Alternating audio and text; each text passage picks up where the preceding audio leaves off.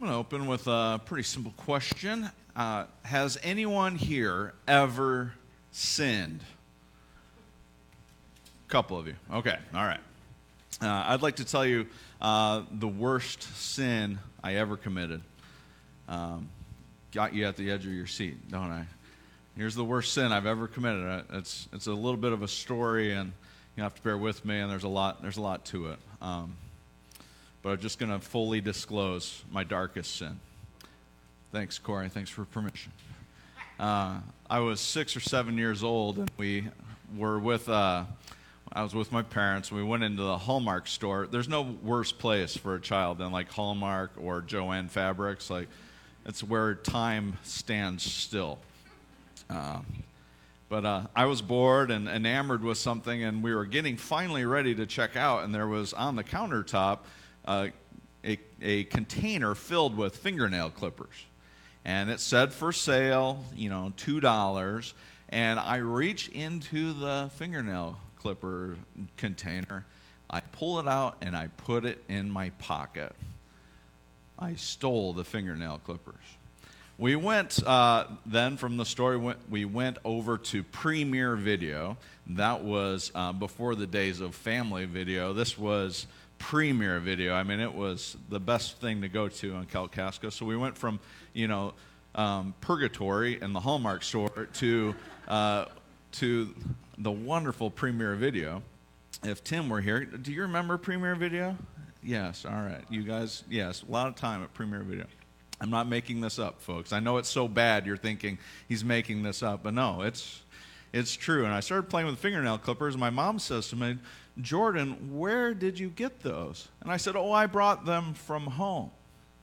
So now I stole, and then I also lied to my mother. And so, and really, in lying to my mother, I actually pulled off two sins at one time. I lied, which is forbidden, but then I also dishonored my parents. So, this is what I'm saying. I mean, this is pretty bad stuff already. I've stolen, I've lied, I've dishonored my parents.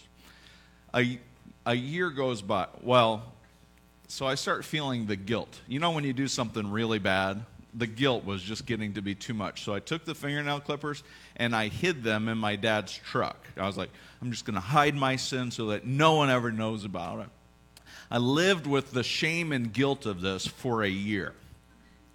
And I finally I confessed to my mother. I said, "Mom, you know, a year ago I lied to you." And she said, "Oh my, not my special boy."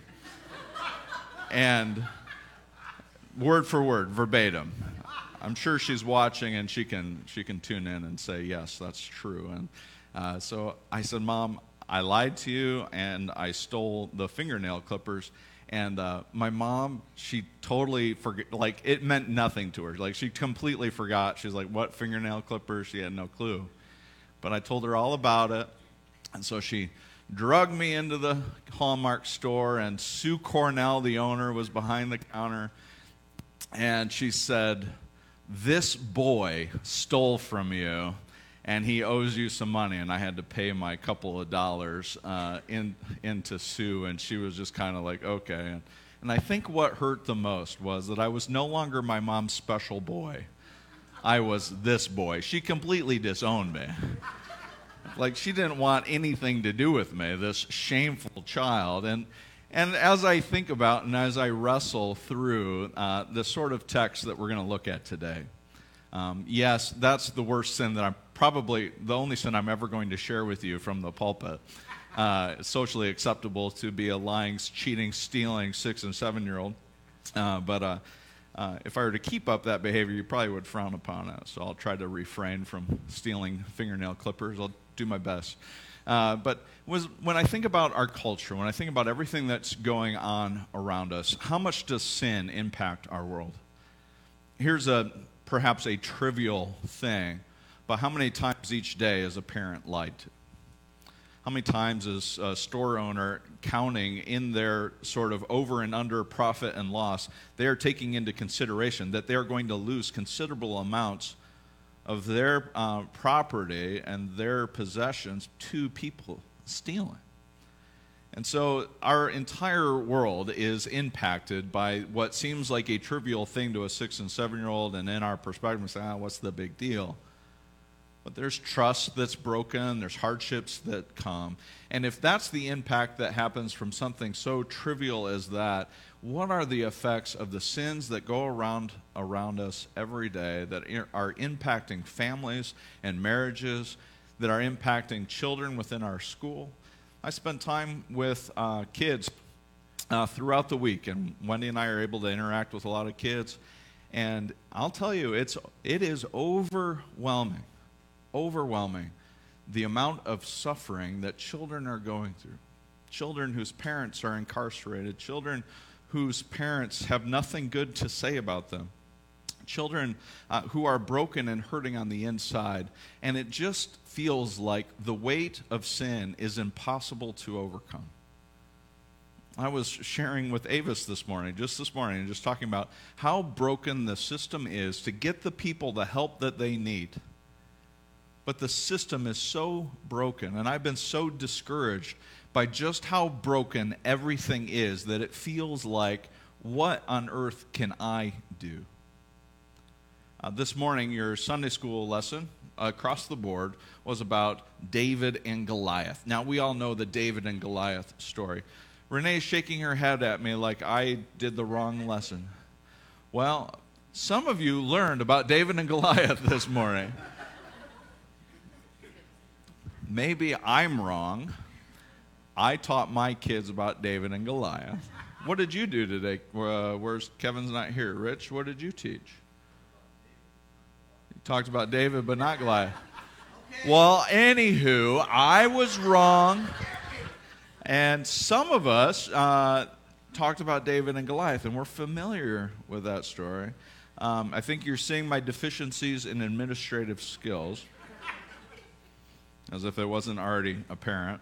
But uh, uh, in the story of David and Goliath, we commonly hear the story of David and Goliath. We hear it all around in our culture, and the way that it is told is, is that you know this is a real David and Goliath situation. You know, like anybody, because they're really not very good this year, is Notre Dame. Anyone they face, they'll be David, and everyone else will be Goliath, no matter really who they go against. I'm sorry, guys. It's just reality. It's time you embrace it. Um, that was just me, and I lost three quarters of my audience. Um, there's always time that you can throw that at the Lions, so we're in, we're in good company. Take it with the humor it was intended. You know, see yourselves out if you can't. So, no, I'm kidding. That's terrible. David and Goliath is this insurmountable circumstance. And the way we talk about it is that if David would just, uh, the way we talk about it is those people who are David those teams, those individuals, those who are weaker, if they would just muster up the courage, if they would just muster up the strength, if they would just work together as a team, then then they would overcome. Then they would conquer the mighty Goliath and whatever that giant is in their life. And that's how we've taken it as a culture, that story. But that's the not the point of the story. The point of the story is, is that David was one who trusted in the strength of God trusted that God could go against an enemy that was strong enough, or that God could go up against any foe, any enemy, and be stronger than any foe he might face. And so David knows this about the character and power of God that whatever circumstance he might face, he knows that God is greater. And there are times in my life where I feel as though I am too discouraged at the face of the sin and the brokenness of the world that I feel like there is nothing that I can do, but all I do is give effort and effort and more effort to try and conquer something that is far bigger than me. And our story today is the story of what it means to have faith in God to conquer the greatest enemy that has ever existed to conquer the greatest foe. And the question is will we have David like faith that trusts that God is strong enough? Will we have David like faith that says, Though I am weak, my God is strong and I trust in him? And so our story today begins in Romans 3. where Paul says uh, to all of us and to his listeners, he says, The world is filled with sin. It is filled with brokenness and suffering. It is filled with all sorts of evil. And he draws from the Psalms and Ecclesiastes and, and uh, bits of Isaiah to say in uh, Romans 3, verse 9, What shall we conclude then? Do we have any advantage? And he's referring back to the Jewish and Gentile relationships, and he's saying we're all in a sticky situation. Not at all, for we have already made the charge that Jews and Gentiles alike, every one of us, are all under the power of sin. Everyone has sinned. Everyone has stolen nail clippers at one point in their life. I know, you can admit it later. But there is no one who is righteous, not even one. There's no one who understands. There's no one who seeks God. All have turned away. They have together become worthless. There is no one who does good, not even one. Their throats are open graves, their tongues practice deceit. The poison of vipers is on their lips. Their mouths are full of cursing and bitterness. Their feet are swift to shed blood. Ruin and misery marked their way. And the way of peace, the way of peace that's what we have all been looking for, and the uneasiness that we have, and the struggles of this life. We are looking for peace. We are looking for justice. We are looking for reconciliation. We are looking for healing. And it says, The way of peace they do not know. There is no fear of God before their eyes. There is no peace. There is no justice. There is only suffering. Wow, let's leave it right there, right? Let go head home. We are broken.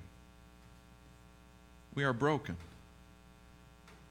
And every single one of us have made decisions that we wish we could go back on. Every one of us have said things that we could just go back in time and say, man, I really wish I never would have said that. I really wish I wouldn't would not have done that. And there are things in our life that we are condemned for. Things that have hurt others, hurt relationships, hurt families, have divided us, harmed us. Every one of us is broken. And the situation is bad. it's it we we have dug ourselves a hole too deep to get ourselves out of. Every one of us is broken. When we jump down, I want you to hear the good news today. Good news that not only are you broken, I hope you would hear this word today. I hope you, you would receive this word and you would live it. And here it is you are blessed. let me tell you how you're blessed. Rather, let Paul tell you. But now, apart from the law, in verse 21, the righteousness of God has been made known, to which the law and the prophets testify. This righteousness is given through faith in Jesus Christ to all who believe. There is no difference between Jew and Gentile, for all have sinned, all fall short of the glory of God, and all are justified freely by His grace through the redemption that came by Jesus Christ. Let's read it again. All of us have sinned all fall short of the glory of God, yet you are justified freely by the grace, by this gift, by the kindness of God, through the redemption that came by Jesus Christ. Christ has set us free. He set us free from sin, He set us free from death. He has forgiven you your sins. God, in verse 25, presented Christ as a sacrifice of atonement through the shedding of his blood to be received by faith. He did this to demonstrate his righteousness, because in his forbearance he had left the sins committed beforehand unpunished. He did it to demonstrate his righteousness at the present time, so as to be just and the one who justifies who have faith in Jesus. God presented Christ as a sacrifice for atonement. Is Christ who pours out his life for us that we would be forgiven of our sins. David slaying Goliath, Jesus slaying death and sin. Jesus has conquered the greatest enemy there is. And this is a gift to you, it is a blessing to you that you are forgiven and we can look at all of our brokenness, and every single one of us have dug a hole that we ourselves cannot pull ourselves out of. But what Christ has done is reach down to you and say, I give you my life. I am reaching out to you. I have blessed you. I am caring for you. And so the story of Jesus Christ is to reach into this world and say, I forgive you. I lay down my life for you. Jesus' atoning sacrifice for our sins gives us a righteousness that we otherwise cannot achieve on our own. None of us are righteous. Christ is righteous, and it's His righteousness in us that we rest in and find comfort in. It is the righteousness of Christ poured out for us that we can accept and have life in Him. Jesus demonstrates what is good and just and kind. He offers peace in a world where there is no peace. He offers justice in a world where there is no justice. God is righting the wrongs of the world, and He's starting in Jesus Christ. Him taking punishment, Him taking the shame, Him taking the suffering of death. Jesus gives us life. And so when I look at Romans 3, I am painfully aware of my brokenness, and I am greatly encouraged in the free gift of life that comes in Jesus Christ. You are blessed. Blessed that your sins are no longer held against you. If you jump over to verse 4, uh, chapter 4, verse 7. Paul is just trying to lay this all out for us, and he's saying simply this Blessed are those whose transgressions are forgiven, whose sins are covered. Blessed is the one whose sin the Lord will never count against them. Friends, maybe you sinned this week. Maybe you screwed up really bad. Maybe you've messed up in your past and you think, there is no hope for me.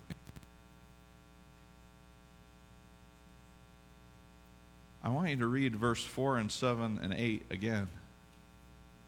And I want you to draw out of that this simple, important truth. You are blessed by Jesus Christ.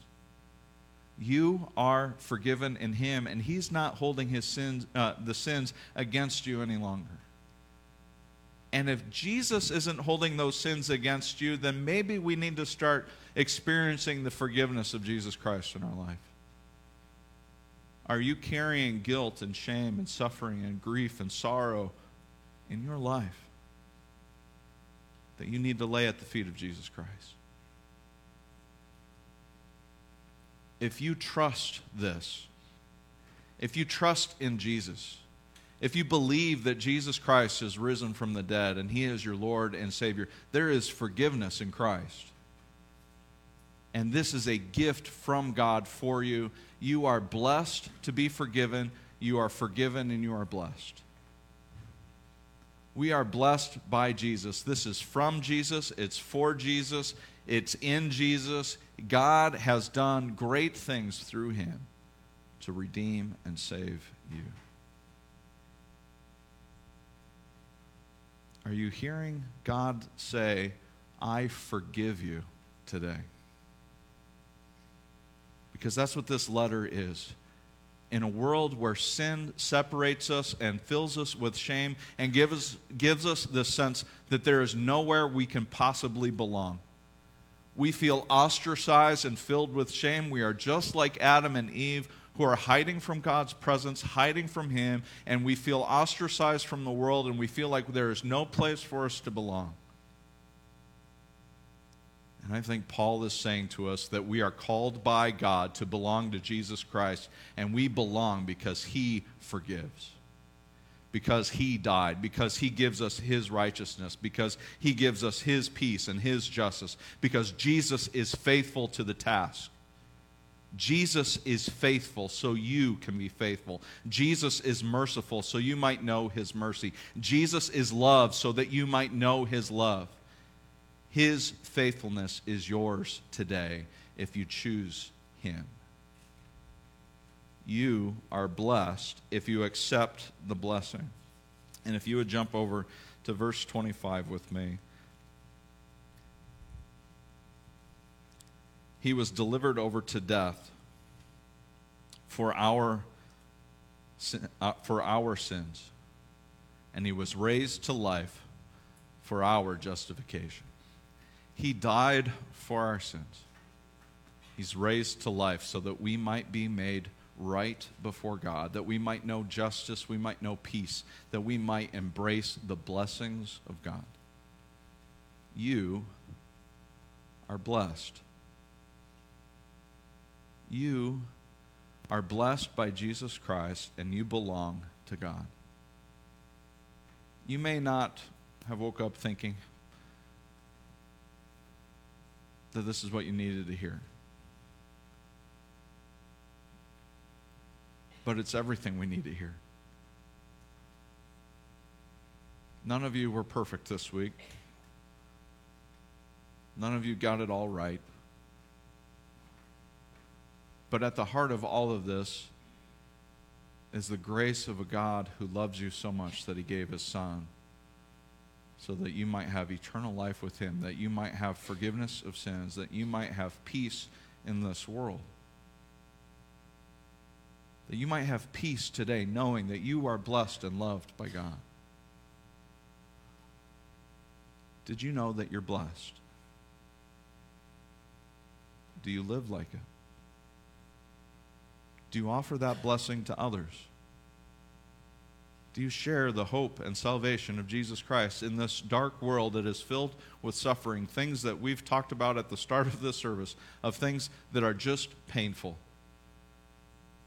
Of a reckless person who thought they would scare someone and rev their engine and plow over a young man and destroy his life. Sin is horrible and it brings nothing but shame and suffering, pain and death. And our God is greater than all of the darkness. He is greater than all of the death. He is greater than all of it. And He says to us, I am giving you life. I am giving you freedom. I am redeeming you. I am saving you. I'm rescuing you. I am reaching out. And it's your decision. Will you be blessed? To have a life in God, to have freedom in Him.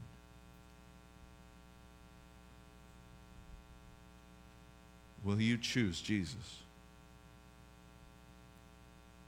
He's given his life for you. He's extending his hands to you. He is freely giving himself to you.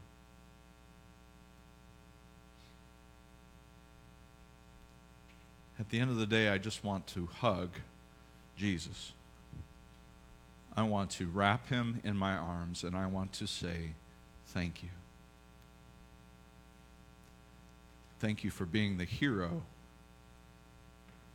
Thank you for being the rescuer. Thank you for being our Lord. Thank you for forgiving. Reach your arms to God today. And whatever the next step is, whether it's you've never made a commitment to Christ to say, I want to give my life to Jesus, make that decision today. If you've never been baptized in Christ, make that decision today to enter into his death, burial, and resurrection and give your life to him.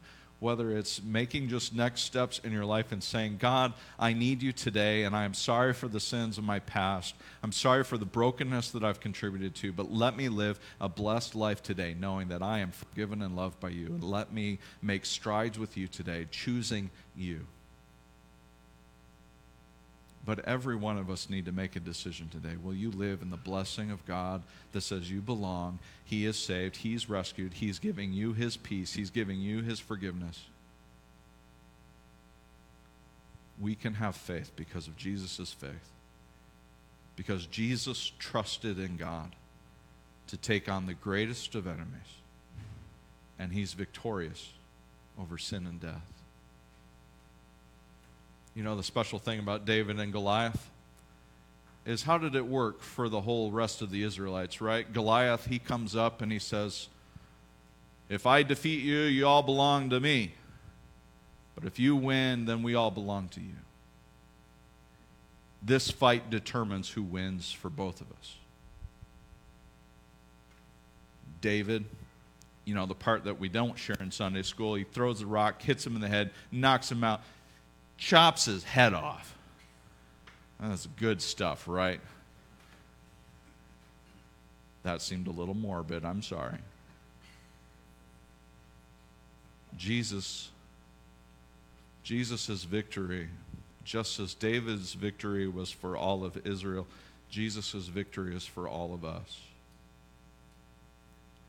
Satan is defeated, sin and death is defeated your life is in Christ, and there is peace, and there is blessing, and there is hope, and there is salvation. Because Jesus is greater than it all. Father, we love you. And we need you, Lord, more than ever. We need your grace today. We need your mercy. We need your faithfulness, Lord, to stir faith in us, to trust, to walk with you, to know that you are with us. God, we desperately need you. We are foolish to think, Lord, that we can, in our sorrowful, lowly state, think that we can do this on our own. So we praise you today that you've reached into this world through your Son, Jesus to rescue us from a, an enemy that we couldn't rescue ourselves from. Lord, we had the law, we have the knowledge of right and wrong, and we have chosen wrong more often than right. Left to our own God, we are selfish, self centered people that have pursued nothing of goodness and, uh, and kindness, but have taken for ourselves. Every one of us. But just as the sweep, uh, sweeping nature of our sin that has covered the earth for centuries. Lord, may we hear today of your grace, of your faith, of your loving Son. And may we step into the blessing of having our sins forgiven and no longer held against us. God, you are faithful. You are kind. And you are just. And your arms are reaching to us now. May we accept your love. Though we are unworthy, we don't deserve your kindness. We are saved by your grace through faith in Jesus Christ. Thank you for Jesus. We praise you now. In Jesus' name, amen. Will you stand in response?